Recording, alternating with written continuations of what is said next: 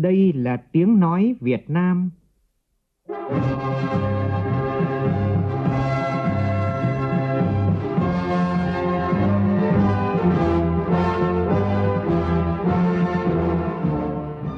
Việt Nam. Là tiếng nói Việt Nam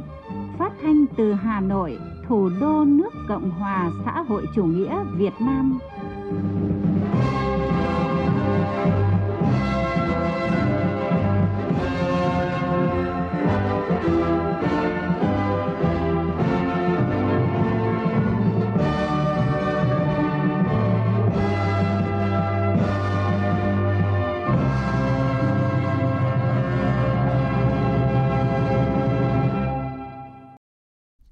Biên tập viên Hùng Cường xin kính chào quý vị và các bạn. Mời quý vị và các bạn nghe chương trình Thời sự chiều của Đài Tiếng nói Việt Nam. Chương trình có những nội dung chính sau đây.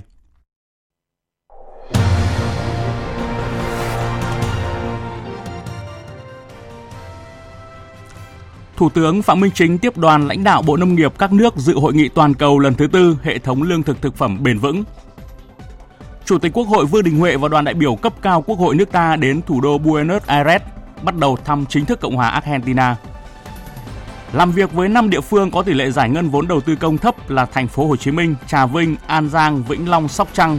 Phó Thủ tướng Lê Minh Khái cho rằng có những nguyên nhân được cho là đưa ra chứ không xác thực. Bộ Y tế cảnh báo đã có nhiều học sinh phải cấp cứu vì ngộ độc thuốc lá điện tử, thuốc lá nung nóng, shisha. Trong phần tin quốc tế, Tổng thống Hàn Quốc Yoon Suk-yeol lên đường thăm Mỹ với chương trình nghị sự dày đặc gồm các kế hoạch hợp tác kinh tế, thương mại và quốc phòng. Diễn ra từ ngày hôm nay đến ngày ba mươi tháng tư với chủ đề bắt kịp, tuần lễ tiêm chủng thế giới năm nay một lần nữa nhắc nhở cộng đồng cùng hành động, tiếp cận hàng triệu trẻ em đã bỏ lỡ cơ hội tiêm vaccine, khôi phục tỷ lệ tiêm chủng thiết yếu.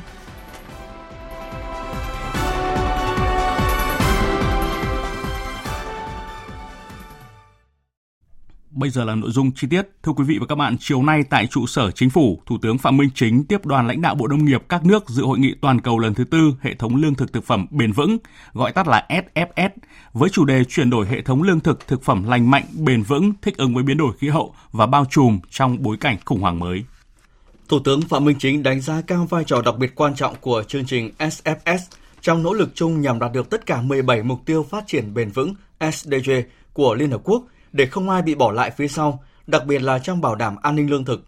Để thực hiện được các mục tiêu phát triển bền vững, việc chuyển đổi hệ thống lương thực thực phẩm theo hướng minh bạch, trách nhiệm và bền vững là hết sức cần thiết nhằm đảm bảo an ninh lương thực, dinh dưỡng cho người dân, đồng thời bảo vệ môi trường, bảo tồn các tài nguyên thiên nhiên và thích ứng với biến đổi khí hậu.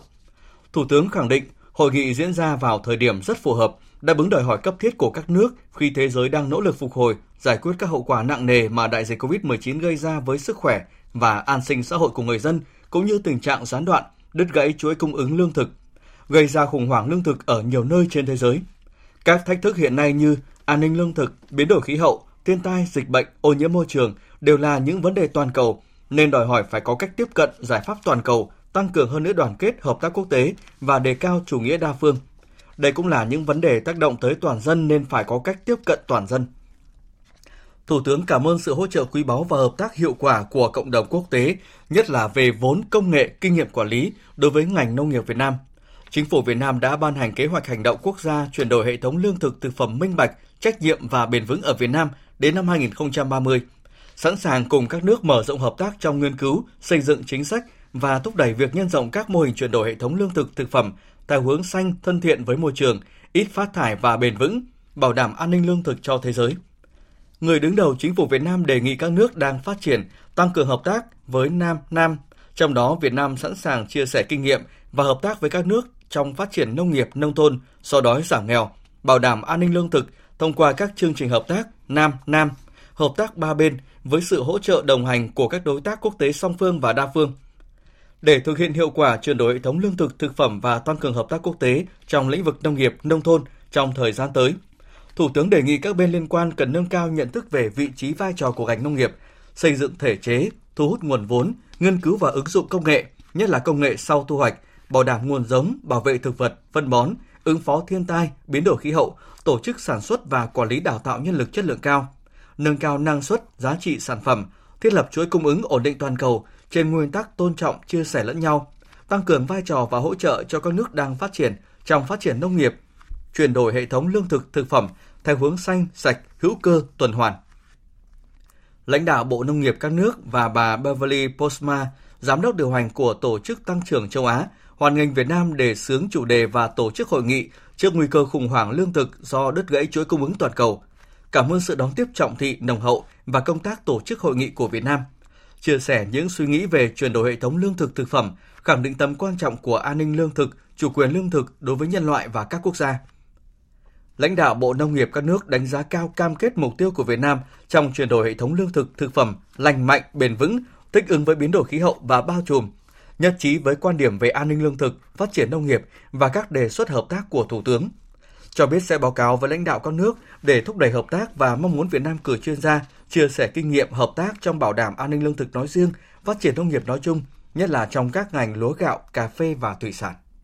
Thưa quý vị và các bạn, sau khi kết thúc tốt đẹp chuyến thăm chính thức Cộng hòa Cuba, sáng nay Chủ tịch Quốc hội Vương Đình Huệ và đoàn đại biểu cấp cao Quốc hội nước ta đã đến thủ đô Buenos Aires, bắt đầu chuyến thăm chính thức Cộng hòa Argentina theo lời mời của Chủ tịch Hạ viện Cộng hòa Argentina Cecilia Moreo. Tin của phóng viên Lê Tuyết. Đón Chủ tịch Quốc hội Vương Đình Huệ và đoàn đại biểu cấp cao Quốc hội nước ta tại sân bay, về phía Argentina có Thứ trưởng Ngoại giao Cecilia Todica, Chủ tịch nhóm nghị sĩ hữu nghị Argentina Việt Nam Maria Jose Martinez. Về phía Việt Nam có Đại sứ Việt Nam tại Argentina kiêm nhiệm Đông Uruguay Dương Quốc Thanh và các cán bộ đại sứ quán.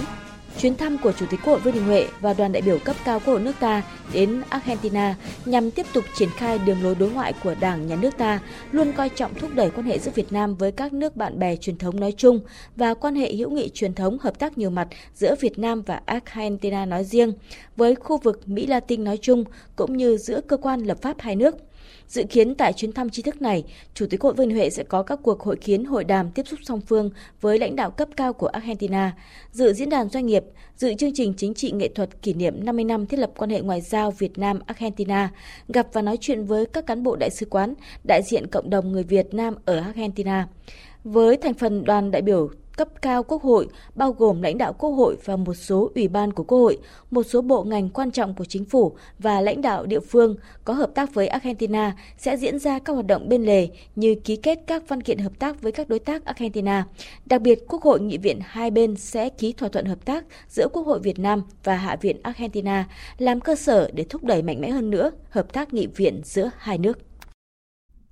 Ủy ban Thường vụ Quốc hội vừa có quyết định triệu tập kỳ họp thứ năm Quốc hội khóa mười lăm. Theo dự kiến, Quốc hội họp tập trung tại nhà Quốc hội và được tiến hành theo hai đợt. Đợt một từ ngày hai mươi hai tháng năm đến ngày mười tháng sáu và đợt hai từ ngày mười chín tháng sáu cho đến ngày hai mươi ba tháng sáu. Tổng thư ký Quốc hội Bùi Văn Cường cho biết, Ủy ban Thường vụ Quốc hội đề nghị Quốc hội bổ sung hai dự án luật và một dự thảo nghị quyết trình Quốc hội xem xét thông qua theo quy trình một kỳ họp, gồm dự án luật sửa đổi bổ sung một số điều của Luật Công an Nhân dân,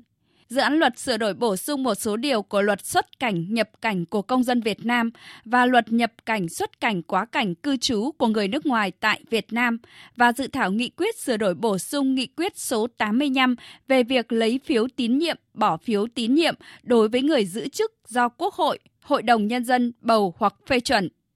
Ngoài ra còn bổ sung hai dự án luật trình Quốc hội cho ý kiến tại kỳ họp thứ năm và thông qua tại kỳ họp thứ sáu là Luật Căn cước công dân sửa đổi, Luật các tổ chức tín dụng sửa đổi. Dự kiến tại kỳ họp thứ năm, Quốc hội xem xét thông qua tám luật, gồm Luật Bảo vệ quyền lợi người tiêu dùng sửa đổi, Luật đấu thầu sửa đổi, Luật giá sửa đổi, Luật giao dịch điện tử sửa đổi, Luật hợp tác xã sửa đổi, Luật phòng thủ dân sự, Luật sửa đổi bổ sung một số điều của Luật Công an Nhân dân, Luật sửa đổi bổ sung một số điều của Luật xuất cảnh, nhập cảnh của công dân Việt Nam và Luật xuất cảnh, nhập cảnh, quá cảnh, cư trú của người nước ngoài tại Việt Nam. Hai nghị quyết được Quốc hội xem xét thông qua là nghị quyết về chương trình xây dựng luật pháp lệnh năm hai nghìn không trăm hai mươi tư, điều chỉnh năm hai nghìn không trăm hai mươi ba và nghị quyết sửa đổi bổ sung nghị quyết số tám mươi lăm về việc lấy phiếu tín nhiệm, bỏ phiếu tín nhiệm đối với người giữ chức vụ do Quốc hội, Hội đồng Nhân dân bầu hoặc phê chuẩn. tám dự án luật cũng được Quốc hội cho ý kiến, gồm Luật đất đai sửa đổi, Luật kinh doanh bất động sản sửa đổi, Luật nhà ở sửa đổi, Luật tài nguyên nước sửa đổi, Luật viễn thông sửa đổi, Luật quản lý bảo vệ công trình quốc phòng và khu quân sự, Luật căn cước công dân sửa đổi, Luật các tổ chức tín dụng sửa đổi. Bên cạnh đó, Quốc hội xem xét báo cáo đánh giá bổ sung kết quả thực hiện kế hoạch phát triển kinh tế xã hội và ngân sách nhà nước năm hai nghìn không trăm hai mươi hai, tình hình những tháng đầu năm hai nghìn không trăm hai mươi ba, phê chuẩn quyết toán ngân sách nhà nước năm hai nghìn không trăm hai mươi mốt, báo cáo công tác thực hành tiết kiệm, chống lãng phí năm hai nghìn không trăm hai mươi hai. Trong hoạt động giám sát, Quốc hội chất vấn các thành viên chính phủ, xem xét báo cáo kết quả giám sát việc giải quyết kiến nghị của cử tri gửi tới kỳ họp thứ ba và kỳ họp thứ tư Quốc hội khóa mười lăm. Quốc hội giám sát tối cao việc huy động quản lý sử dụng các nguồn lực phục vụ công tác phòng chống dịch cô vít mười chín, việc thực hiện chính sách pháp luật về y tế cơ sở, y tế dự phòng, đồng thời xem xét thông qua các nghị quyết về chương trình giám sát, thành lập đoàn giám sát chuyên đề của Quốc hội năm hai nghìn không trăm hai mươi tư. Sáng nay tại nhà Quốc hội, đoàn giám sát của Ủy ban Thường vụ Quốc hội về việc thực hiện nghị quyết số tám mươi tám và nghị quyết số năm mươi mốt của Quốc hội về đổi mới chương trình sách giáo khoa giáo dục phổ thông đã làm việc với Bộ Giáo dục và Đào tạo. Ủy viên Bộ Chính trị, Phó Chủ tịch Thường trực Quốc hội Trần Thanh Mẫn, trưởng đoàn giám sát chủ trì buổi làm việc. Cùng dự cuộc làm việc có Bí thư Trung ương Đảng, Chủ tịch Ủy ban Trung ương Mặt trận Tổ quốc Việt Nam Đỗ Văn Chiến. Tin của phóng viên Minh Hường. Đoàn giám sát nhận thấy, nhìn chung trong bối cảnh còn nhiều khó khăn, thách thức, nghị quyết tám mươi tám và nghị quyết năm mươi mốt đã được Chính phủ, Bộ Giáo dục và Đào tạo và các bộ ngành trung ương, sáu mươi ba tỉnh, thành phố và toàn ngành giáo dục nỗ lực triển khai thực hiện, đạt được nhiều kết quả. Tuy nhiên, đoàn giám sát nhận thấy vẫn còn một số vấn đề nổi lên cần phải làm rõ, trong đó có việc bảo đảm kinh phí cho triển khai chương trình, cũng như tính khả thi của yêu cầu xã hội hóa giáo dục. Bà Vũ Thị Lưu Mai, Phó Chủ nhiệm Ủy ban Tài chính Ngân sách của Quốc hội nêu ý kiến.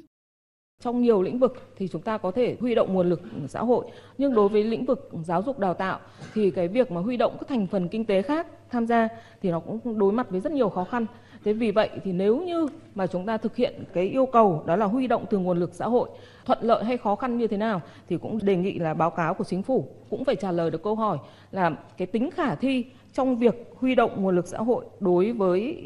thực hiện hai cái nghị quyết của Quốc hội. Một số ý kiến khác cũng chỉ ra rằng nhiều văn bản chỉ đạo hướng dẫn tổ chức thực hiện của Bộ Giáo dục và Đào tạo cũng như ở một số địa phương ban hành còn chậm tiến độ, một số văn bản chưa được ban hành, có văn bản nội dung chưa phù hợp với quy định của pháp luật hoặc chưa phù hợp với thực tiễn, gây ra những khó khăn vướng mắc bất cập cho công tác triển khai thực hiện và sự chưa đồng thuận của một bộ phận dư luận xã hội. Ông Hoàng Minh Hiếu, Ủy viên Thường trực Ủy ban Pháp luật của Quốc hội cho biết. Xét trên cái cây... À, văn bản gốc là luật giáo dục năm hai nghìn không trăm mười chín thì rất nhiều văn bản là ban hành sau khi thời điểm à, luật giáo dục hai nghìn không trăm mười chín có hiệu lực thi hành, tức là chúng ta sử dụng một số cái văn bản mà hướng dẫn thi hành theo cái luật năm hai nghìn không trăm lẻ năm thì theo quy định của luật ban hành văn bản quy phạm pháp luật thì việc này là không được phép. Cũng nhấn mạnh thêm là ở địa phương thì cũng có một cái tình trạng là ban hành văn bản muộn, thì à, ví dụ như là một số văn bản về nội dung và mức chi cho hội đồng lựa chọn sách giáo khoa ở Bình Định hoặc là ở thành phố Hà Nội chẳng hạn thì cũng đến sau hai năm thực hiện triển khai chương trình thì chúng ta mới ban hành cái văn bản này. Phó Chủ tịch Thường trực Quốc hội Trần Thanh Mẫn đề nghị các cơ quan thuộc đối tượng giám sát thời gian tới tiếp tục phát huy tinh thần nghiêm túc, thẳng thắn, cầu thị để thực hiện đổi mới chương trình, đổi mới sách giáo khoa theo tinh thần nghị quyết của Quốc hội. Chiều nay tại Hà Nội, báo Nhân dân tổ chức lễ ra mắt trang thông tin đặc biệt Tổng Bí thư Nguyễn Văn Linh và những việc cần làm ngay tại địa chỉ nguyễn văn linh chấm nhân dân chấm vê en. Trang thông tin gồm hai chuyên mục chính là những việc cần làm ngay và sức sống những việc cần làm ngay. Ngay sau khi ra mắt, báo Nhân dân tổ chức tọa đàm Tổng Bí thư Nguyễn Văn Linh và những việc cần làm ngay. Phóng viên Lại Hoa thông tin. Ngay từ bước đầu tiên của sự nghiệp đổi mới, Tổng Bí thư Nguyễn Văn Linh đã sớm thấy những căn bệnh tham nhũng, lãng phí, quan liêu cản trở công cuộc đổi mới và ẩn chứa nhiều nguy cơ có thể trở thành quốc nạn, nên kịp thời đề xuất những việc cần làm ngay. Chiều ngày hai mươi tư tháng năm năm một nghìn chín trăm tám mươi bảy, đồng chí Nguyễn Văn Linh trong tư cách là cộng tác viên đã đích thân mang bài báo đầu tiên đến tòa soạn, mở ra chuyên mục Những việc cần làm ngay. Những bài báo với bút danh en vê lờ trong mục Những việc cần làm ngay đăng trên báo Nhân dân đã khơi dậy và dẫn dắt phong trào đấu tranh chống tiêu cực, quan liêu, lãng phí trên cả nước. Cuộc đấu tranh này thể hiện quyết tâm của Đảng chấn chỉnh lề lối công tác, đẩy lùi tiêu cực, không cho phép bất cứ cá nhân, tập thể nào có quyền đứng ngoài vòng pháp luật. Liên tiếp thời gian dài sau đó, những việc cần làm ngay trở thành chuyên mục trên báo Nhân dân được bạn đọc ưa thích, chờ đón. chủ đề lớn nhất, nóng nhất được những việc cần làm ngay đề cập đến là chống tiêu cực. Trong những bài viết của mình, tác giả phê phán các hành vi quan liêu, vô trách nhiệm, lãng phí, hách dịch, tham nhũng, ức hiếp quần chúng, lợi dụng hộ chiếu ngoại giao để buôn lậu của một số cán bộ có chức có quyền, phê phán việc ngăn sông cấm chợ, phê phán cơ chế bất hợp lý gây ra những ách tắc trong sản xuất và phân phối lưu thông. Trong bối cảnh hiện nay, sức sống của những việc cần làm ngay vẫn còn nguyên giá trị. Phó giáo sư tiến sĩ Trần Minh Trưởng, Học viện Chính trị Quốc gia Hồ Chí Minh khẳng định. Chuyên mục những việc làm ngay của đồng chí Nguyễn Văn Linh là khơi dậy cái không khí chống tiêu cực về cái phương pháp, cách thức nói thẳng, nói thật và dũng cảm, xây dựng lại cái dũng khí của mỗi cán bộ đảng viên trong cái công cuộc đấu tranh chống tiêu cực, chống những quan điểm sai trái, những cái tư tưởng trì trệ, bảo thủ, bao biện hoặc cái, những cái việc làm không có lợi cho dân, cho nước. Sau này khi được hỏi về bút danh en vê lờ, đồng chí Nguyễn Văn Linh giải thích đó là nói và làm. Trong câu trả lời đó đã hàm chứa nội dung đồng chí muốn nhắn gửi. Nói phải đi đôi với làm, không được nói mà không làm, nói nhiều mà làm ít, đánh trống bỏ dùi. Đồng chí cũng đòi hỏi người cán bộ phải tạo được phong cách mới tiến bộ khi tiếp thu ý kiến phê bình của nhân dân, của báo, của đài, không chỉ trên mặt trận chống tiêu cực mà trên tất cả các lĩnh vực khác của hoạt động kinh tế, xã hội. Thời sự vê o vê, nhanh, tin cậy, hấp dẫn. Thưa quý vị và các bạn, sáng nay tại trụ sở Chính phủ, Bí thư Trung ương Đảng, Phó Thủ tướng Lê Minh Khái, Tổ trưởng Tổ công tác số một của Thủ tướng Chính phủ, chủ trì cuộc họp trực tuyến với năm địa phương có tỷ lệ giải ngân vốn đầu tư công thấp là Thành phố Hồ Chí Minh, Trà Vinh, An Giang, Vĩnh Long, Sóc Trăng nhằm tháo gỡ khó khăn vướng mắc, đẩy mạnh tiến độ giải ngân vốn đầu tư công của năm hai không hai ba. Phóng viên Văn Hiếu phản ánh. Bộ Tài chính cho biết tổng số giải ngân của năm địa phương đến hết quý một năm nay là hơn hai nghìn năm trăm năm mươi ba tỷ đồng, đạt hai phẩy bảy mươi tư phần trăm kế hoạch, thấp hơn rất nhiều so với bình quân chung của cả nước là mười phẩy ba mươi lăm phần trăm. Trong đó Trà Vinh, Vĩnh Long, Sóc Trăng, An Giang giải ngân trên năm phần trăm, riêng Thành phố Hồ Chí Minh giải ngân rất thấp, chỉ đạt không phẩy tám mươi chín phần trăm. Đề cập đến những nguyên nhân vướng mắc nêu trong báo cáo, Phó Thủ tướng Lê Minh Khái cho rằng có những nguyên nhân nêu cho có chứ không sát thực. Chẳng hạn như địa phương gặp khó khăn vì không thể chủ động quyết định việc nâng trần kế hoạch đầu tư công trung hạn, vốn ngân sách địa phương theo khả năng thu thực tế, dẫn đến không thể chủ động bố trí kế hoạch đầu tư công trung hạn cho các dự án mới để làm cơ sở bố trí kế hoạch đầu tư công hàng năm. Phó Thủ tướng Lê Minh Khái đặt vấn đề. Và cũng trong cái điều kiện như nhau,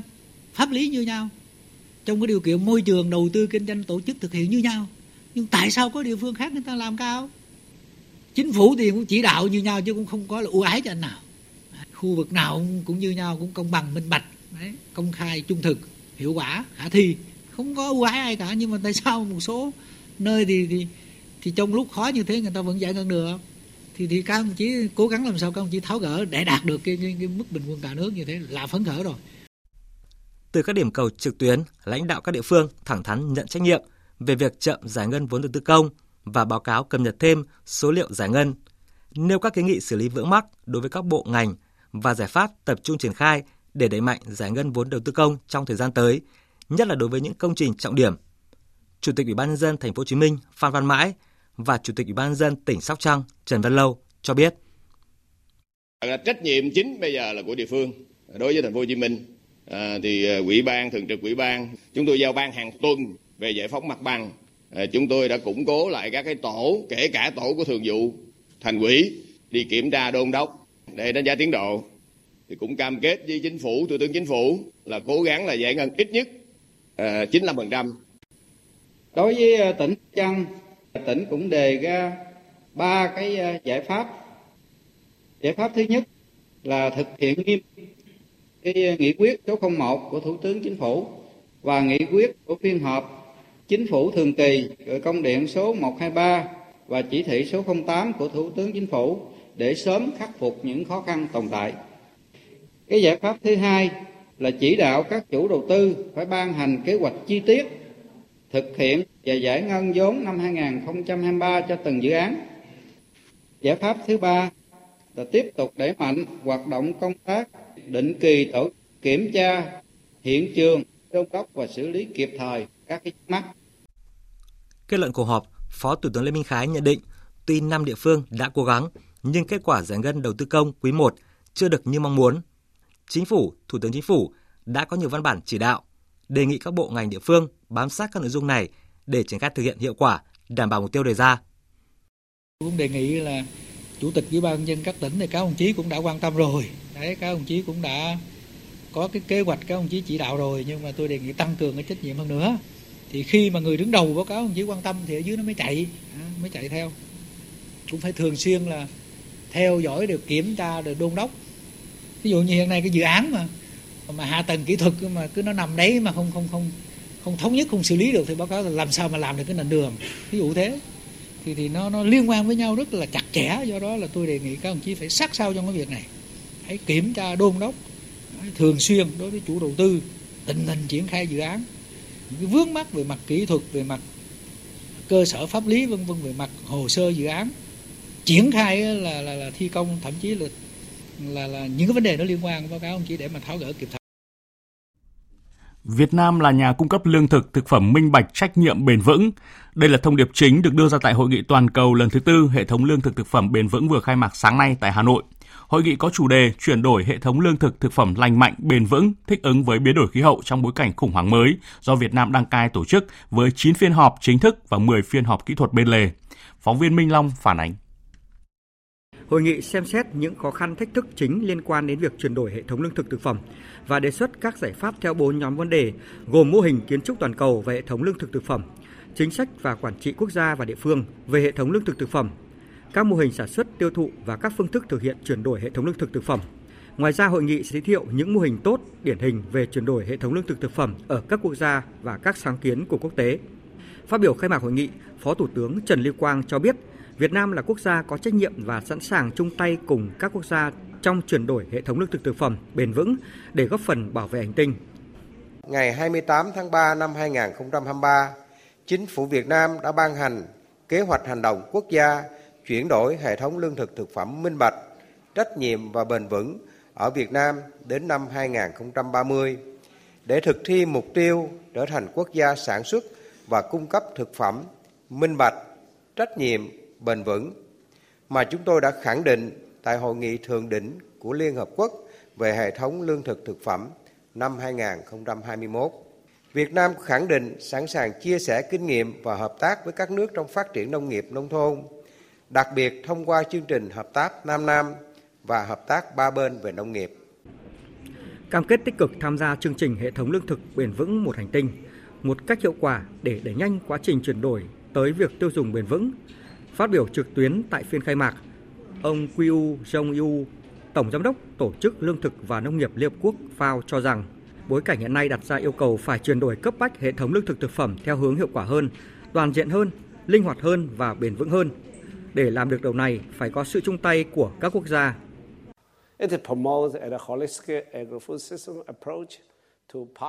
Cần chuyển đổi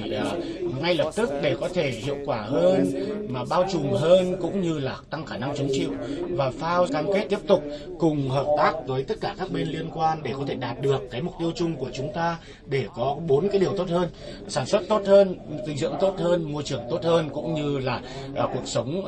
bằng an hơn cho tất cả mọi người và không bỏ ai lại phía sau. Và những cái gì chúng ta cần phải thay đổi để có thể thực thi hiệu quả hơn lộ trình chuyển đổi của từng quốc gia, để xây dựng những cái kiến nghị mà có thể thực thi và sau đó có thể huy động những cái hỗ trợ từ các bên liên quan. Sau phiên khai mạc, hội nghị đã tiến hành bốn phiên họp chính thức và các phiên họp bên lề tập trung vào bốn nhóm giải pháp chuyển đổi hệ thống lương thực thực phẩm bền vững với sự tham gia của Bộ trưởng Bộ Nông nghiệp và Phát triển Nông thôn Lê Minh Hoan. Chương trình sẽ được tiếp tục với những thông tin kinh tế xã hội đáng chú ý. Ngân hàng Nhà nước vừa sửa quy định cho phép tổ chức tín dụng được mua lại ngay trái phiếu doanh nghiệp chưa niêm yết thay vì đợi sau mười hai tháng như trước. Trước đó, theo quy định áp dụng từ năm hai nghìn không trăm hai mươi mốt, ngân hàng chỉ được mua trái phiếu doanh nghiệp chưa niêm yết sau mười hai tháng kể từ khi trái phiếu này được bán và chỉ được mua lại chính loại mà tổ chức tín dụng đã bán trước đó. Nay Ngân hàng Nhà nước dừng điều khoản này, đồng nghĩa việc cho phép tổ chức tín dụng mua lại ngay trái phiếu chưa niêm yết hoặc chưa đăng ký giao dịch trên sàn Upcom mà tổ chức này đã bán ra. Điều kiện là bên mua trái phiếu trước đó đã thanh toán đủ tiền cho tổ chức tín dụng tại thời điểm ký hợp đồng. Đồng thời, doanh nghiệp phát hành trái phiếu phải được xếp hạng ở mức cao nhất theo quy định xếp hạng tín dụng nội bộ của các nhà băng. Phóng viên Phạm Hạnh đưa tin, để ngăn chặn hành vi gian lận hóa đơn điện tử và trốn thuế, sáng nay Tổng cục Thuế tổ chức hội nghị trực tuyến công bố triển khai hệ thống phân tích cơ sở dữ liệu và quản lý hóa đơn điện tử. Với trung tâm cơ sở dữ liệu hóa đơn điện tử, áp dụng phân tích Big Data hay là trí tuệ thông minh sẽ giúp cơ quan thuế đẩy mạnh truy vết các doanh nghiệp hóa đơn mua không hợp pháp, trốn tránh nghĩa vụ ngân sách nhà nước. Ông Mai Xuân Thành, quyền Tổng cục trưởng Tổng cục Thuế cho biết. Rất là vui mừng được chứng kiến một bước trưởng thành nữa trong công tác cải cách hiện đại hóa của ngành thuế. Cụ thể là trong việc ứng dụng công nghệ thông tin, thành quả của cách mạng công nghiệp bốn chấm không vào trong lĩnh vực kiểm soát, đấu tranh chống gian lận hóa đơn điện tử, chống gian lận trong kê khai, chống trốn thuế. Tổng cục cũng thông qua những cái hệ thống như thế này và sẽ triển khai đồng thời nhiều cái hệ thống nữa để chủ động hơn, vì khối lượng, số lượng tham gia mua bán hóa đơn điện tử này rất lớn, buộc chúng ta phải có những công cụ như thế này. Và hôm nay khai trương, nhưng Tổng cục sẽ tiếp tục hoàn thiện đề án về xây dựng cơ sở dữ liệu hóa đơn điện tử, thì chúng ta sẽ thêm một công cụ mạnh nữa để mà kiểm soát tình trạng gian lận hóa đơn điện tử này. Tiếp theo là những thông tin về hoạt động du lịch hướng đến kỳ nghỉ lễ ba mươi tháng tư mùng một tháng năm. Tại Thừa Thiên Huế đến nay nhiều cơ sở lưu trú đã kín phòng trong dịp nghỉ lễ. Phóng viên Lê Hiếu cho biết là dự kiến khoảng chín mươi lăm nghìn khách du lịch đến Huế trong dịp này. Theo thống kê từ Sở Du lịch Thừa Thiên Huế, trong dịp nghỉ lễ Giỗ Tổ Hùng Vương, lễ ba mươi tháng tư, mùng một tháng năm và tuần lễ Festival nghề truyền thống Huế hai không hai ba dự kiến có khoảng chín mươi lăm nghìn khách du lịch đến Huế. Tổng lượng khách đặt phòng lưu trú ước đạt năm mươi lăm nghìn năm trăm lượt, công suất phòng bình quân của các cơ sở lưu trú du lịch trên địa bàn đạt bảy mươi bảy phần trăm. Hầu hết các khách sạn, kể cả nhóm khách sạn bốn năm sao và homestay đã kín phòng trong những ngày cao điểm từ hai mươi tám tháng tư đến mùng một tháng năm. Sở Du lịch Thừa Thiên Huế yêu cầu các doanh nghiệp du lịch nâng cao chất lượng các dịch vụ đón khách. Ông Nguyễn Văn Phúc, Giám đốc Sở Du lịch tỉnh Thừa Thiên Huế cho biết. Các doanh nghiệp du lịch cũng được yêu cầu đảm bảo giữ chất lượng phục vụ khách du lịch trong những dịp cao điểm. Việc là phải nghiêm túc việc niêm yết giá, không có tình trạng nâng giá phòng hoặc là ép giá đối với khách khi đến Huế. Và về ngành du lịch cũng phối hợp các địa phương đều có đường dây nóng hỗ trợ du khách khi cần thiết. Tại Tiền Giang, các doanh nghiệp cơ sở kinh doanh du lịch đã chuẩn bị tốt nhất nhằm phục vụ du khách dịp nghỉ lễ ba mươi tháng tư mùng một tháng năm tới. Phóng viên Nhật Trường thông tin. Ủy ban nhân dân tỉnh Tiền Giang cho biết từ đầu năm đến nay, lượng khách đến tham quan du lịch đến địa bàn tăng cao. Chỉ trong quý một năm nay, các điểm kinh doanh du lịch đã tiếp đón một trăm bảy mươi chín nghìn lượt du khách xa gần, tăng hơn tám mươi mốt phần trăm so cùng kỳ năm ngoái. Để phục vụ nhu cầu tham quan nghỉ mát dịp lễ ba mươi tháng tư, một tháng năm, hiện nay các doanh nghiệp cơ sở kinh doanh du lịch trên địa bàn tỉnh đã đầu tư cơ sở vật chất, nâng chất các sản phẩm du lịch và đảm bảo an toàn phòng chống dịch covid mười chín cho khách tham quan. Anh Nguyễn Quang Vinh, chủ cơ sở kinh doanh du lịch nhà cổ Ba Đức tại xã Đông Hòa Hiệp, huyện Cái Bè, tỉnh Tiền Giang, chia sẻ. Lúc ngày khách cũng đông, mỗi ngày thì hai ba trăm khách, lúc ngày thì ổn rồi, đa số là khách châu Âu. ba mươi tháng tư thì mình mở cửa hoạt động suốt, à, bên mình thì tham quan, ăn uống, ngủ nghỉ, phương tiện thì bên xe cộ, tàu bè có đầy đủ. Dịch Covid thì giờ mình cũng khẩu trang nhân viên rồi đó, rồi khuyến khích khách nên đeo khẩu trang. Nhằm giảm ùn tắc tại phà Gót Cái Viềng, Ủy ban nhân dân thành phố Hải Phòng quyết định dừng vận chuyển ô tô bốn đến bảy chỗ, ô tô tải ra đảo Cát Bà dịp lễ ba mươi tháng tư và cuối tuần. Người dân và du khách ra đảo Cát Bà bằng tàu thủy, phà hoặc là cáp treo, di chuyển trên đảo bằng xe buýt công cộng. Từ nhiều năm nay vào dịp lễ ba mươi tháng tư và cuối tuần mùa hè, phà Gót thường xuyên ùn tắc do du khách đổ về đảo Cát Bà tăng đột biến. Dịp cao điểm, lượng phương tiện qua phà gần mười nghìn chiếc một ngày. Hai dự án cao tốc Mai Sơn, quốc lộ bốn mươi lăm và Phan Thiết Dầu Dây khánh thành vào ngày hai mươi chín tháng tư này, còn cao tốc Vĩnh Hảo Phan Thiết khánh thành vào ngày mười chín tháng năm. Theo ông Uông Việt Dũng, Chánh Văn phòng Bộ Giao thông Vận tải, các tuyến đường này đều chưa tiến hành thu phí. Cao tốc Mai Sơn, quốc lộ bốn mươi lăm được xây dựng theo quy mô sáu làn xe, nền đường ba mươi hai phẩy hai mươi lăm mét, đạt vận tốc thiết kế một trăm hai mươi ki lô mét trên giờ. Giai đoạn phân kỳ đầu tư xây dựng bốn làn xe hạn chế, nền đường mười bảy mét, đạt vận tốc thiết kế tám mươi ki lô mét trên giờ. Sau khi đưa vào vận hành, tuyến đường sẽ rút ngắn thời gian di chuyển từ thủ đô Hà Nội tới Thanh Hóa xuống còn hai giờ đồng hồ, thay vì đi mất khoảng hai phẩy năm đến ba giờ như hiện nay. Còn cao tốc Phan Thiết Dầu Dây dài chín mươi chín ki lô mét, khởi công tháng chín năm hai không hai không, quy mô sáu làn xe, tổng mức đầu tư hơn mười hai nghìn năm trăm tỷ đồng.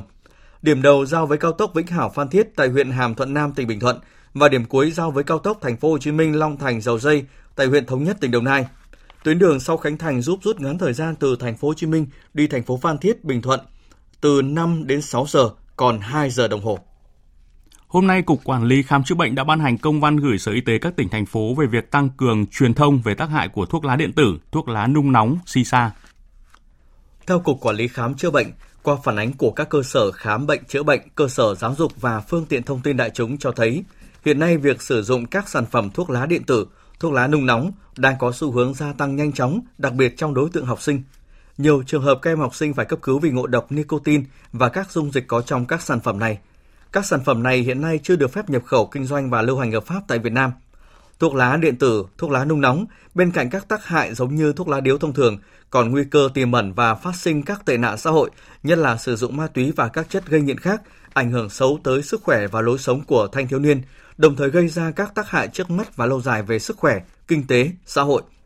Cục Quản lý Khám chữa bệnh đề nghị Sở Y tế các địa phương tham mưu cho Ủy ban Nhân dân tỉnh có văn bản chỉ đạo các sở, ban, ngành, các cơ quan truyền thông của tỉnh thường xuyên tuyên truyền về tác hại của thuốc lá điếu thông thường, thuốc lá điện tử, thuốc lá nung nóng và kịp thời có các quy định để ngăn ngừa việc sử dụng các sản phẩm, đặc biệt là tại các cơ sở giáo dục đào tạo. Thông tin đáng chú ý khác, mới đây Bộ Y tế nhận được công điện của Tổ chức Cảnh sát Hình sự Quốc tế Interpol cảnh báo về việc hàng trăm trẻ em tử vong hoặc là bị tổn thương thận cấp tính sau khi sử dụng mười bốn sản phẩm siro ho bị cấm ở một số quốc gia. Theo rà soát của Cục Quản lý Dược Bộ Y tế, mười bốn sản phẩm này chưa được cấp giấy đăng ký lưu hành thuốc tại Việt Nam và cũng chưa được cấp giấy phép nhập khẩu ở Việt Nam. Để đảm bảo an toàn cho người sử dụng, Bộ Y tế đề nghị Sở Y tế các tỉnh, thành phố trực thuộc Trung ương, các cơ sở khám chữa bệnh trực thuộc Bộ Y tế khẩn trương phổ biến, thông báo cho các cơ sở y tế, cơ sở dược trên địa bàn, các khoa phòng tại đơn vị biết về mười bốn sản phẩm siro ho để khuyến cáo về tác hại nghiêm trọng nếu sử dụng sản phẩm và nghiêm cấm sử dụng. Trước việc Trung Quốc mới đây ban hành lệnh cấm đánh bắt cá thường niên trên Biển Đông có hiệu lực từ ngày mùng một tháng năm đến mười sáu tháng tám, bao gồm vùng biển quần đảo Hoàng Sa của Việt Nam, Hội nghề cá Việt Nam vừa có văn bản phản đối. Theo Hội nghề cá Việt Nam, lệnh cấm đánh bắt cá thường niên trên Biển Đông của Trung Quốc là lệnh cấm đơn phương và phi lý của phía Trung Quốc, đã vi phạm nghiêm trọng chủ quyền, các quyền và lợi ích biển đảo của Việt Nam, vi phạm luật pháp quốc tế, trong đó có Công ước của Liên Hợp Quốc về luật biển năm một nghìn chín trăm tám mươi hai, đi ngược lại tuyên bố về ứng xử của các bên ở Biển Đông đê ô xê. Hội nghề cá Việt Nam cho rằng lệnh cấm đánh bắt cá trên Biển Đông sẽ làm gia tăng nguy cơ đụng độ giữa tàu cá của ngư dân Việt Nam với lực lượng hải cảnh phía Trung Quốc, đồng thời sẽ gây ảnh hưởng xấu cho nghề cá và sinh kế của ngư dân. Hội nghề cá Việt Nam kịch liệt phản đối lệnh cấm, lệnh cấm đánh bắt cá trái sai trái của phía Trung Quốc, đồng thời yêu cầu phía Trung Quốc chấm dứt ngay lệnh cấm đánh bắt cá phi lý này ở vùng biển Hoàng Sa của Việt Nam. Thưa quý vị và các bạn, năm nay được dự báo là năm có nền nhiệt độ cao và diện rộng. Nhiều địa phương sẽ thiếu nước nghiêm trọng. Tại Sơn La, suốt ba tháng qua, tỉnh hầu như không có mưa. Nắng nóng kéo dài, hanh khô khiến cho hạn hán xảy ra ở nhiều nơi, ảnh hưởng lớn đến đời sống và sản xuất của người dân. Phản ánh của Trấn Long, cơ quan thường trú Tây Bắc. Gia đình anh Hà Duy Thành ở bản Nong Ảng, xã Trường Ngần, thành phố Sơn La, tỉnh Sơn La có mảnh nương hơn hai nghìn mét vuông trồng mận hậu và xoài. Đúng thời điểm xoài mận ra hoa, đậu quả, nhưng trời hanh khô, nắng nóng gay gắt kéo dài khiến nhiều diện tích bị rụng hoa, khó đậu quả và héo úa. Từ Tết đến giờ mưa được có một hai trận, khối lượng mưa nó cũng không lớn, đâm ra là cây cối nó không được nước, rồi nắng nóng dài, gắt, khô dẫn đến là cây nó không đậu được quả, rồi bị khô, héo, chết mất những cái cành non với cành hoa của nó. Tại huyện Phú Yên, địa phương có cánh đồng lúa lớn nhất tỉnh Sơn La, mặc dù các phương án phòng chống hạn đã được tích cực triển khai, song tác động của nắng nóng và không có mưa kéo dài đã khiến gần bảy héc ta ruộng lúa bị hạn, có khả năng mất trắng. Nếu những ngày tới vẫn không có mưa, diện tích lúa bị hạn có thể tới gần bảy mươi héc ta. Để cứu những mảnh ruộng đang bị hạn hán, người dân các bản sinh sống dọc vùng hồ thủy điện Hòa Bình đã dùng bơm để bơm nước từ lòng hồ và những khoảng ruộng gần sông với hy vọng cứu được lúa. Tuy nhiên, đây chỉ là biện pháp tạm thời. Ông Cầm Văn Chiên, Chủ tịch Ủy ban Nhân dân xã Tường Tiến, huyện Phú Yên cho hay. Dự báo thời tiết thì mà là hạn hán hai, hai tháng thôi, mà thực tế đến thời điểm là tháng thứ ba rồi. Tình quá khó khăn luôn. Đấy. Thứ hai là chỗ nào không thể trồng được, như cây sắn, cây ngô là phải dừng lại, chờ mưa mới làm được.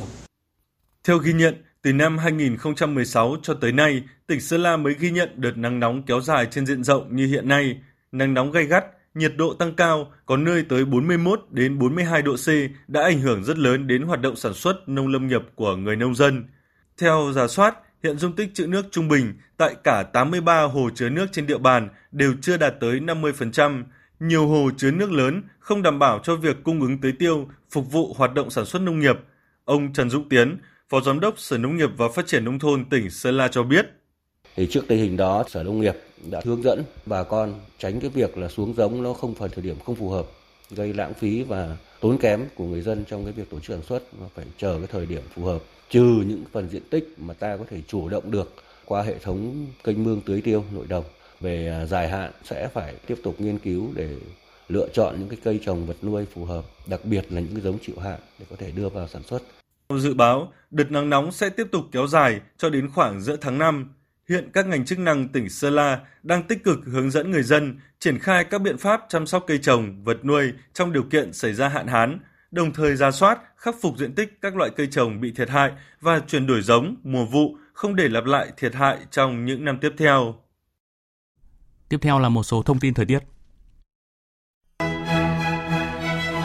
Trung tâm Dự báo Khí tượng Thủy văn Quốc gia cho biết, hiện nay bộ phận không khí lạnh đã tiến sát đến vùng biên giới phía Bắc nước ta. Dự báo khoảng chiều tối và đêm nay, bộ phận không khí lạnh này sẽ ảnh hưởng đến một số nơi ở vùng núi phía Bắc của Bắc Bộ, sau đó ảnh hưởng đến các nơi khác ở phía Đông Bắc Bộ, Bắc Trung Bộ và một số nơi ở phía Tây Bắc Bộ.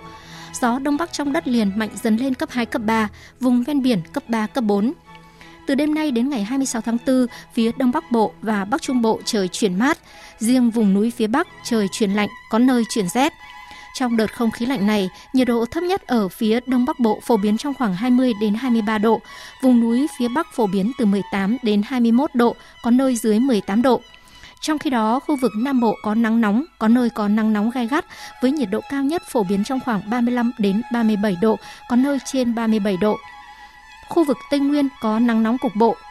Nắng nóng diện rộng ở Nam Bộ có khả năng kéo dài đến ngày hai mươi bảy tháng tư. Từ ngày hai mươi tám tháng tư, nắng nóng giảm dần. Chuyển sang phần tin quốc tế. Hôm nay, Tổng thống Hàn Quốc Yoon Suk-yeol bắt đầu lên đường thăm Mỹ với chương trình nghị sự dày đặc gồm các kế hoạch hợp tác kinh tế, thương mại và quốc phòng. Đây là chuyến thăm cấp nhà nước của một Tổng thống Hàn Quốc tới Mỹ sau mười hai năm.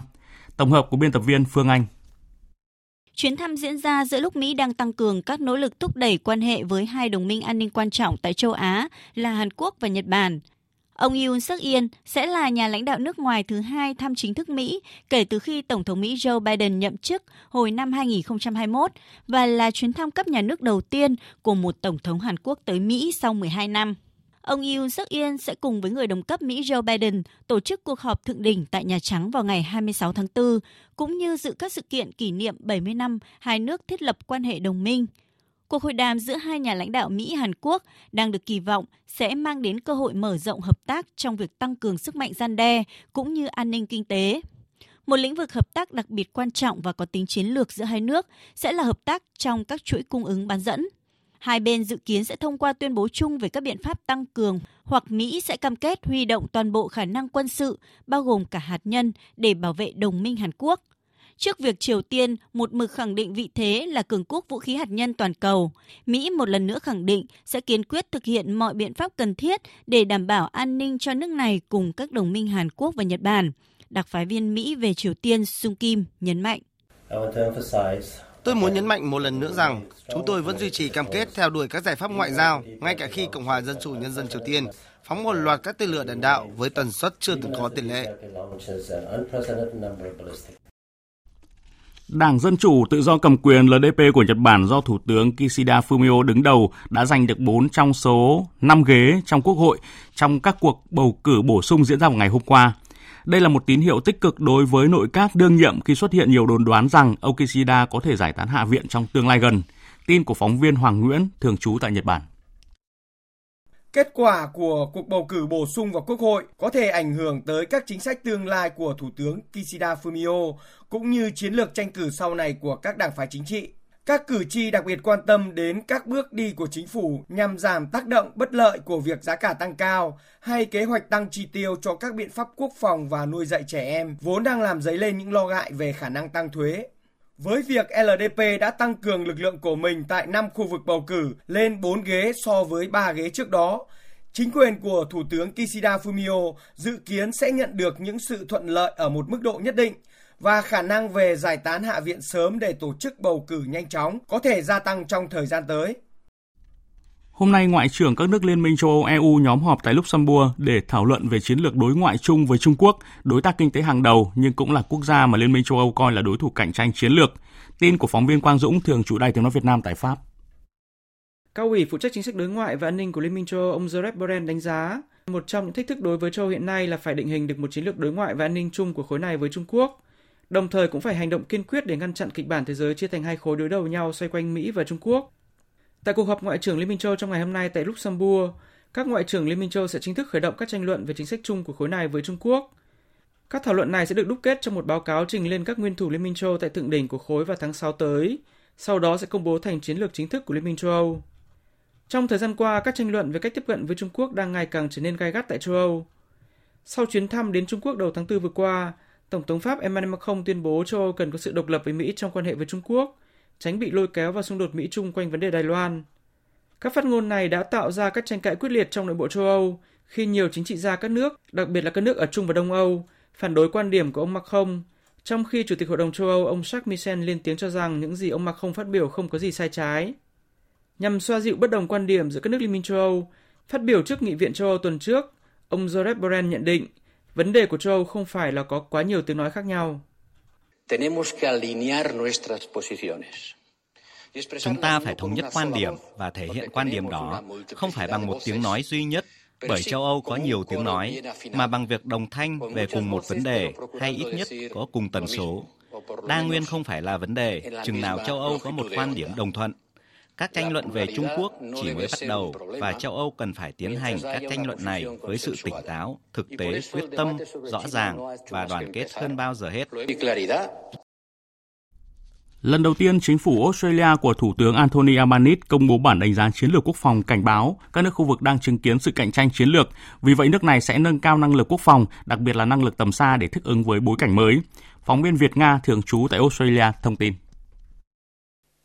Hai tháng sau khi nhậm chức vào năm ngoái, chính quyền của Thủ tướng Australia Anthony Albanese đã tiến hành đánh giá lại chiến lược quốc phòng và hôm nay một phần của bản đánh giá này được công bố cho công chúng. Thủ tướng Australia Anthony Albanese khẳng định đây là những đánh giá chiến lược quốc phòng tổng thể nhất mà Australia đã làm kể từ chiến tranh thế giới lần thứ hai, giúp nước này có cái nhìn toàn diện hơn về hoạt động của toàn bộ lực lượng quốc phòng và hoạch định kế hoạch cho tương lai. Chúng ta đang đương đầu với hoàn cảnh chiến lược đầy thách thức nhất kể từ sau chiến tranh thế giới lần thứ hai ở cả trong khu vực và trên thế giới. Đó là lý do vì sao chúng tôi đầu tư nâng cao khả năng của mình và đầu tư vào các mối quan hệ để xây dựng một đất nước Australia an toàn hơn, một khu vực ổn định và thịnh vượng hơn.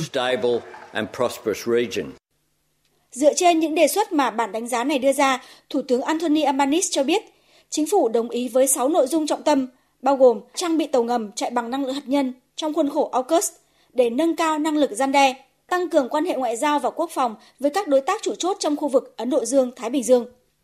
Chính phủ Australia sẽ chi mười chín tỷ đô la Australia trong những năm tới để thực hiện các đề xuất này, trong đó chú trọng vào nâng cao năng lực tấn công. Môi trường chiến lược đang thay đổi, sự kết nối kinh tế giữa Australia với khu vực ngày càng gia tăng, biến đổi khí hậu cũng đang ảnh hưởng tới bối cảnh khu vực cũng như việc triển khai lực lượng. Tất cả những yếu tố này đang đặt ra những thách thức và yêu cầu mới đối với lực lượng quốc phòng Australia. Australia hy vọng chiến lược quốc phòng quốc gia mà nước này sẽ công bố vào năm tới sẽ định hình tổng thể kế hoạch phát triển của lực lượng quốc phòng của nước này trong những thập kỷ tới. Tổng thống Pháp Emmanuel Macron cảnh báo khó khăn về kinh tế sẽ kéo dài đối với nước Pháp và nhấn mạnh mong muốn thúc đẩy các cuộc đối thoại xã hội để khép lại vấn đề cải cách hưu trí, cũng như thúc đẩy các ưu tiên sắp tới như là siết chặt nhập cư, cải cách công, cải thiện dịch vụ y tế khẩn cấp, thúc đẩy vấn đề về giáo dục. Phóng viên Mạnh Hà, thường trú tại Pháp, thông tin. Tổng thống Pháp, ông Emmanuel Macron bày tỏ mong muốn sớm nối lại các cuộc đối thoại xã hội trong một trăm ngày tới để có thể giải thích rõ hơn về luật cải cách hưu trí mới vừa được ký ban hành cách đây một tuần. Ông Macron thừa nhận lẽ ra cần mềm mỏng và dành nhiều thời gian để đối thoại, tuyên truyền tốt hơn về những nội dung cải cách trong dự luật hưu trí mới, bởi dường như người dân chưa thực sự hiểu thấu đáo về đạo luật này và đang có những phản ứng ngày càng tiêu cực. Tổng thống Pháp Emmanuel Macron cảnh báo tỷ lệ lạm phát năm hai không hai ba của Pháp có thể lên đến năm phẩy bảy phần trăm, trong đó đặc biệt là sự leo thang của giá các mặt hàng thực phẩm đã lên đến mười lăm phẩy chín phần trăm trong tháng ba vừa qua và sẽ tiếp tục kéo dài cho đến hết mùa hè năm nay. Ông Macron mong muốn khép lại vấn đề cải cách hưu trí để tập trung cải thiện sức mua cho tầng lớp trung lưu thông qua các biện pháp như tăng cường lương tối thiểu, bỏ thuế nhà ở, miễn phí thuê bao truyền hình và nhất là giảm hơn bốn tỷ euro tiền thuế thu nhập cá nhân. Trong tuần qua, Tổng thống Pháp Macron đã liên tục có các chuyến đi công tác địa phương tại vùng Alsace ở phía đông và tỉnh Ero ở phía nam, trong tiếng la ó từ phía người dân địa phương. Các ngân hàng trung ương quản lý hàng nghìn tỷ đô la Mỹ dự trữ ngoại hối đang tăng cường mua vàng khi căng thẳng địa chính trị như là xung đột tại Ukraine buộc họ phải xem xét lại các chiến lược đầu tư. Một khảo sát với tám mươi ba ngân hàng trung ương hiện quản lý tổng cộng bảy nghìn tỷ đô la Mỹ dự trữ ngoại hối cho thấy hơn hai phần ba số ngân hàng cho biết các nhà quản lý sẽ tăng lượng vàng nắm giữ trong năm nay. Theo báo cáo công bố ngày hôm nay của Credit Suisse, trong quý một có sáu mươi mốt tỷ franc Thụy Sĩ tương đương với sáu mươi tám tỷ đô la Mỹ được rút ra khỏi ngân hàng, phản ánh quy mô của cuộc tháo chạy dẫn đến sự sụp đổ của ngân hàng một trăm sáu mươi bảy năm tuổi này. Biên tập viên Thu Hoài thông tin. Đây có thể được coi là lần báo cáo cuối cùng của Credit Suisse khi cuộc sáp nhập chóng vánh với ngân hàng U B S dự kiến sẽ sớm hoàn tất. Đáng lưu ý, báo cáo nhấn mạnh dòng tiền chảy ra vẫn tiếp tục. Điều này cho thấy những thách thức mà ngân hàng hàng đầu Thụy Sĩ U B S phải đối mặt trong cuộc giải cứu đối thủ Credit Suisse. Đầu phiên giao dịch ngày hôm nay, cổ phiếu của cả U B S và Credit Suisse đều tăng nhẹ khi một số nhà phân tích đánh giá dòng tiền chảy ra không tệ như lo ngại. Theo nhà kinh tế trưởng của Quỹ tiền tệ quốc tế Pierre-Olivier Gourenssat, các rủi ro lây lan của hệ thống ngân hàng đã được kiềm chế nhờ các hoạt động chính sách mạnh mẽ. Tuy nhiên, những rủi ro đối với hệ thống ngân hàng đã tạo thêm một lớp bất ổn khác bên cạnh lạm phát cao dai dẳng. Hiện có một số lo lắng nhất định trên thị trường rằng có thể có một số lỗ hổng tiềm ẩn. Vì thế, điều rất quan trọng vào thời điểm này là các nhà giám sát tài chính, cơ quan quản lý, cơ quan chức năng phải xem xét thực sự cẩn thận những lỗ hổng này, dù là trong lĩnh vực ngân hàng, trong các tổ chức phi ngân hàng và rộng hơn nữa. Diễn ra từ ngày hôm nay đến ngày ba mươi tháng tư tới với chủ đề Bắt kịp, tuần lễ tiêm chủng thế giới hai không hai ba tiếp tục khuyến khích cộng đồng tiêm chủng một cách đầy đủ để được bảo vệ kịp thời khỏi các bệnh có thể phòng ngừa được bằng vaccine, giúp họ có cuộc sống hạnh phúc hơn, khỏe mạnh hơn. Tổng hợp của biên tập viên Phương Anh. Chủ đề Bắt kịp của tuần lễ tiêm chủng thế giới năm nay một lần nữa nhắc nhở cộng đồng cùng hành động tiếp cận hàng triệu trẻ em đã bỏ lỡ cơ hội tiêm vaccine, khôi phục tỷ lệ tiêm chủng thiết yếu, tăng cường chăm sóc sức khỏe ban đầu để cung cấp dịch vụ tiêm chủng và xây dựng sự bảo vệ lâu dài trong cộng đồng và quốc gia.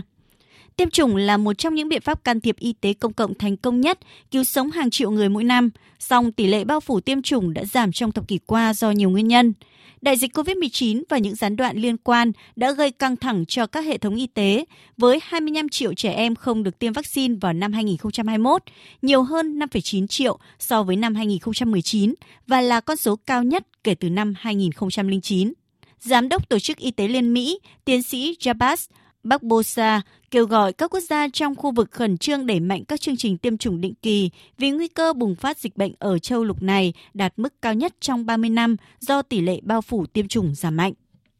Các chương trình tiêm chủng quốc gia là tuyến phòng thủ đầu tiên chống lại các đợt bùng phát dịch bệnh. Mỗi người trong chúng ta có thể làm phần việc của mình để bảo vệ bản thân và những người thân yêu của mình. Hãy bắt đầu bằng cách tiêm phòng đầy đủ, hưởng ứng tuần lễ tiêm chủng đang diễn ra.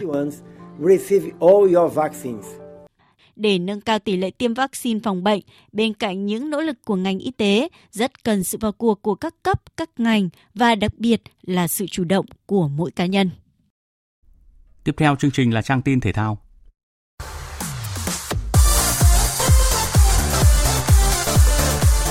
Đường đến SEA Games ba mươi hai. Đường đến SEA Games ba mươi hai.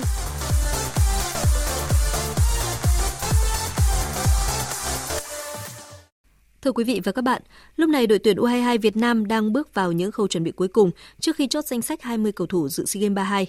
Chiều tối nay, đội có trận giao hữu với câu lạc bộ Bà Rịa Vũng Tàu để hoàn thiện kỹ chiến thuật. Đồng thời, đây cũng là cơ hội cuối cùng để các cầu thủ thể hiện bản thân nhằm tìm kiếm vị trí chính thức trong đội hình. Trước đó ở trận giao hữu với câu lạc bộ Thành phố Hồ Chí Minh, các cầu thủ U hai mươi hai Việt Nam để thua hai ba và rút ra nhiều bài học kinh nghiệm. Tiền vệ Đinh Xuân Tiến chia sẻ. Trận đấu với Thành phố Hồ Chí Minh vừa rồi thì đội cũng chơi khá là tốt ạ. Bọn em cũng phân tích băng hình sau khi trận đấu xong và những điều chưa làm được thì những buổi tập tiếp theo bọn em sẽ cố gắng làm đúng theo yêu cầu của huấn luyện viên. Sau trận đấu Thành phố Hồ Chí Minh thì bọn em cần phải cải thiện rất là nhiều điều, từ kỹ chiến thuật đến thể lực đến tinh thần thi đấu. Khi được hỏi về áp lực sau những kết quả không tốt ở các trận giao hữu trong nước và quốc tế gần đây, tiền vệ Đinh Xuân Tiến khẳng định: ở giải Doha với trận đấu Thành phố Hồ Chí Minh rồi, khi bọn em có kết quả không tốt nhưng mà à, bọn em chỉ cố gắng đọc trên mạng thì bọn em cũng cố gắng xem tìm hiểu về, về xem lại để cố gắng hoàn thiện bản thân mình hơn thôi, cũng có áp lực hay gì đó. Theo kế hoạch, chiều mai đội tuyển u hai mươi hai Việt Nam sẽ di chuyển về thành phố Hồ Chí Minh để chuẩn bị cho chuyến bay sang Campuchia vào sáng ngày hai mươi sáu tháng tư. Đội có bốn ngày để ổn định nơi ăn ở và tập luyện trước khi có trận ra quân gặp đội tuyển u hai mươi hai Lào vào ngày ba mươi tháng tư. Đội tuyển aerobic Việt Nam vừa có bước chạy đà hoàn hảo trước thềm Đại hội Thể thao Đông Nam Á lần thứ ba mươi hai khi đoạt thành tích cao tại Cúp Aerobic Thế giới Suzuki Cup hai không hai ba diễn ra ở thủ đô Tokyo, Nhật Bản. Cụ thể, đội tuyển aerobic Việt Nam giành một huy chương vàng, hai huy chương bạc và hai huy chương đồng. Trong đó tấm huy chương vàng được trao cho bài biểu diễn năm người do nhóm vận động viên Nguyễn Việt Anh, Vương Hoài Ân, Nguyễn Chế Thanh, Lê Hoàng Phong và Trần Ngọc Thúy Vi thể hiện. Để chuẩn bị cho SEA Games ba mươi hai, đội tuyển cầu lông Việt Nam với tám tay vợt sẽ tham dự giải cầu lông vô địch châu Á diễn ra từ ngày hai mươi lăm đến ngày ba mươi tháng tư tại các tiểu vương quốc Ả Rập Thống Nhất. Các vận động viên sẽ thi đấu ở năm nội dung, đơn nam, đơn nữ, đôi nam, đôi nữ và đôi nam nữ. Cụ thể, những đại diện của Việt Nam góp mặt tại giải là Nguyễn Hải Đăng, nội dung đơn nam, Nguyễn Thùy Linh, đơn nữ, Nguyễn Đình Hoàng, Trần Đình Mạnh, đôi nam, Đinh Thị Phương Hồng, Phạm Thị Khánh, đôi nữ, Phạm Văn Hải và Thân Vân Anh, đôi nam nữ. Tại SEA Games ba mươi hai, cờ Khmer lần đầu tiên được đưa vào chương trình thi đấu đại hội. Do có sự tương đồng với cờ vua mà cờ vua Việt Nam mạnh hàng đầu khu vực, nên sau khi nước chủ nhà Campuchia công bố môn thi đấu, đội tuyển cờ Khmer Việt Nam đã nhanh chóng được thành lập. Ông Nguyễn Minh Thắng, phụ trách môn cờ, Tổng cục Thể dục Thể thao cho biết: toàn là các vận động viên cờ vua đã chuyển sang à, tập luyện cái cờ Khmer và đã thi đấu và đã được tuyển chọn qua cái giải vô địch cờ vua à, xuất sắc năm hai không hai hai. Với một đội tuyển mới, bộ môn cờ đã có kế hoạch cho đội tập huấn và thi đấu để nâng cao trình độ, đánh giá lực lượng. Đến nay, đội tuyển cờ Khmer Việt Nam đã tập luyện được tám tháng và đã có những thành tích nhất định. Đội tuyển thì cũng đã được cái tập huấn tại Campuchia với cái nội dung cờ Khmer này, và hơn thế nữa thì đội tuyển cũng đã tham gia cái giải tiền SEA Games tổ chức tại tháng một ở Campuchia, và Việt Nam chúng ta cũng đã đạt được hai cái huy chương vàng. Trong bảy nội dung tại SEA Games ba mươi hai, đội tuyển cờ Khmer Việt Nam đặt mục tiêu giành hai huy chương vàng, năm huy chương bạc và năm huy chương đồng. Hôm nay, cuộc đua xe đạp toàn quốc tranh Cúp Truyền hình Thành phố Hồ Chí Minh Tôn Đông Á hai không hai ba bước vào chặng hai mươi từ thành phố Bến Tre đi thành phố Cần Thơ dài một trăm ba mươi mốt ki lô mét. Tại đích đến, các tay đua đã cống hiến cho khán giả màn nước rút mãn nhãn. Kết quả, coureur Trần Tuấn Kiệt của đội Dopagan Đồng Tháp vượt qua Trịnh Đức Tâm của tập đoàn Lộc Trời và Nguyễn Văn Bình của thành phố Hồ Chí Minh New Group để cán đích đầu tiên. Đây là chiến thắng chặng thứ năm của Trần Tuấn Kiệt tại giải năm nay, và riêng tiền thưởng của anh đã lên đến một trăm triệu đồng. Trần Tuấn Kiệt cho biết: hôm nay thì uh, em rất là vui. Trước tiên em cũng xin uh, cảm ơn đến uh, đội dược của Mexco Đồng Tháp và đô căn Đồng Tháp và ban huấn luyện đã uh, hỗ trợ cho em uh, trên đường đua và trong uh, hậu cần uh, và ngày hôm nay về đây thì cảm ơn khán giả đã ở đây cổ vũ đồng đô. Em xin chân thành cảm ơn đến tất cả mọi người. Ngày mai, các vận động viên sẽ nghỉ ngơi trước khi thi đấu chặng hai mươi mốt vòng quanh thành phố Cần Thơ có lộ trình dự kiến bốn mươi tám ki lô mét. Dự báo thời tiết. Phía Tây Bắc Bộ, nhiều mây có mưa vừa và rải rác có dông, cục bộ có mưa to, gió nhẹ. Trong mưa dông có khả năng xảy ra lốc sét, mưa đá và gió giật mạnh. Nhiệt độ từ hai mươi hai đến hai mươi tám độ. Phía Đông Bắc Bộ, nhiều mây có mưa vừa và rải rác có dông, cục bộ có mưa to, gió Đông Bắc cấp hai, cấp ba, vùng ven biển cấp ba, cấp bốn. Trong mưa dông có khả năng xảy ra lốc sét, mưa đá và gió giật mạnh. Trời chuyển mát, riêng vùng núi trời chuyển lạnh, có nơi chuyển rét. Nhiệt độ từ hai mươi đến hai mươi sáu độ, riêng vùng núi có nơi dưới mười tám độ. Khu vực từ Thanh Hóa đến Thừa Thiên Huế, phía Bắc nhiều mây, có mưa rào và dông rải rác, cục bộ có mưa vừa mưa to, phía Nam có mây, có mưa rào và dông vài nơi, riêng chiều tối mai có mưa rào và dông rải rác, gió nhẹ. Trong mưa dông có khả năng xảy ra lốc sét, mưa đá và gió giật mạnh, nhiệt độ từ hai mươi hai đến ba mươi hai độ. Khu vực từ Đà Nẵng đến Bình Thuận, có mây, chiều tối và đêm có mưa rào và dông vài nơi, ngày nắng, gió đông đến đông bắc cấp hai, cấp ba. Trong mưa dông có khả năng xảy ra lốc sét, mưa đá và gió giật mạnh. Nhiệt độ từ hai mươi tư đến ba mươi tư độ, có nơi trên ba mươi tư độ. Tây Nguyên có mây, chiều tối và đêm có mưa rào và dông vài nơi, ngày nắng, có nơi nắng nóng, gió nhẹ. Trong mưa dông có khả năng xảy ra lốc sét, mưa đá và gió giật mạnh. Nhiệt độ từ hai mươi đến ba mươi tư độ, có nơi trên ba mươi lăm độ. Các tỉnh Nam Bộ có mây, chiều tối và đêm có mưa rào và dông vài nơi, ngày nắng nóng, gió nhẹ. Nhiệt độ từ hai mươi lăm đến ba mươi bảy độ, có nơi trên ba mươi bảy độ. Khu vực Hà Nội, nhiều mây, có lúc có mưa rào và dông, cục bộ có mưa vừa mưa to, gió đông bắc cấp hai, cấp ba. Trong mưa dông có khả năng xảy ra lốc sét, mưa đá và gió giật mạnh, trời chuyển mát, nhiệt độ từ hai mươi mốt đến hai mươi sáu độ. Dự báo thời tiết biển, Bắc Vịnh Bắc Bộ có mưa rào rải rác và có nơi có dông, trong cơn dông có khả năng xảy ra lốc xoáy và gió giật mạnh, tầm nhìn xa trên mười ki lô mét, giảm xuống còn bốn đến mười ki lô mét trong mưa. Đêm gió đông đến đông bắc cấp bốn, cấp năm, từ ngày mai gió đông bắc mạnh dần lên cấp năm, có lúc cấp sáu, giật cấp bảy, biển động. Nam Vịnh Bắc Bộ, vùng biển từ Quảng Trị đến Quảng Ngãi, có mưa rào và dông vài nơi, tầm nhìn xa trên mười ki lô mét, gió đông nam đến đông cấp bốn, cấp năm.